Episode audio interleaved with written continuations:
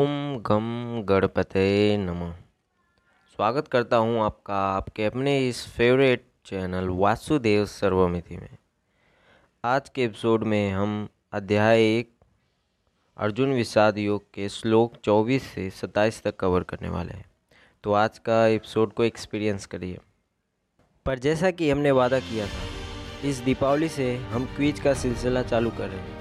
तो पहला जो क्विज है वो 10 तारीख को होने वाला है। और उसके जो भी रिवार्ड्स हैं, आप हमारे लिंक पे जाके देख सकते हैं।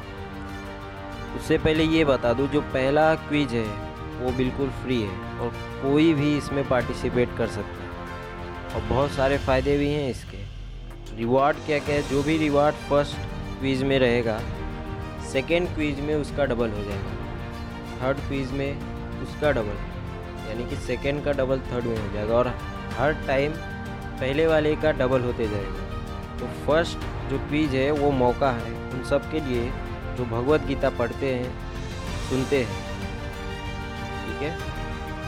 तो पूरा अगर आपको देखना है, क्योंकि यहाँ पे पॉडकास्ट पे लिंक जो है क्लिक नहीं होता।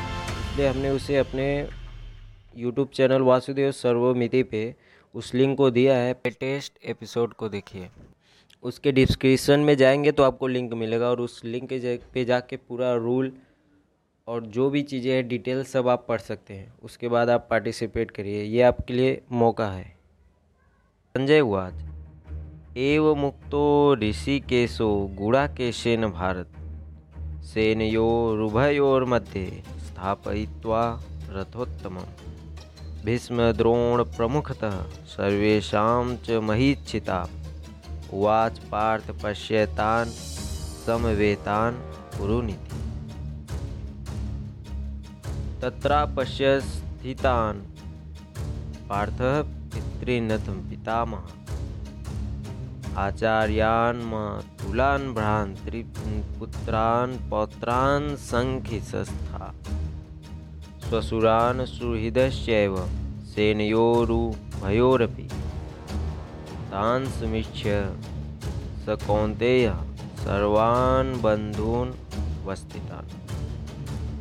कृपया पर्याविष्टो विषेदन्नी समब्रवी यानी कि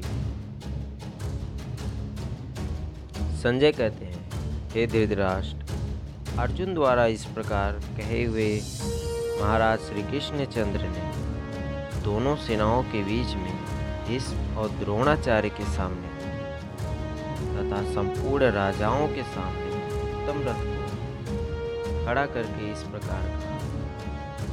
हे पार्थ युद्ध के लिए जुटे हुए इन कौरों को देख।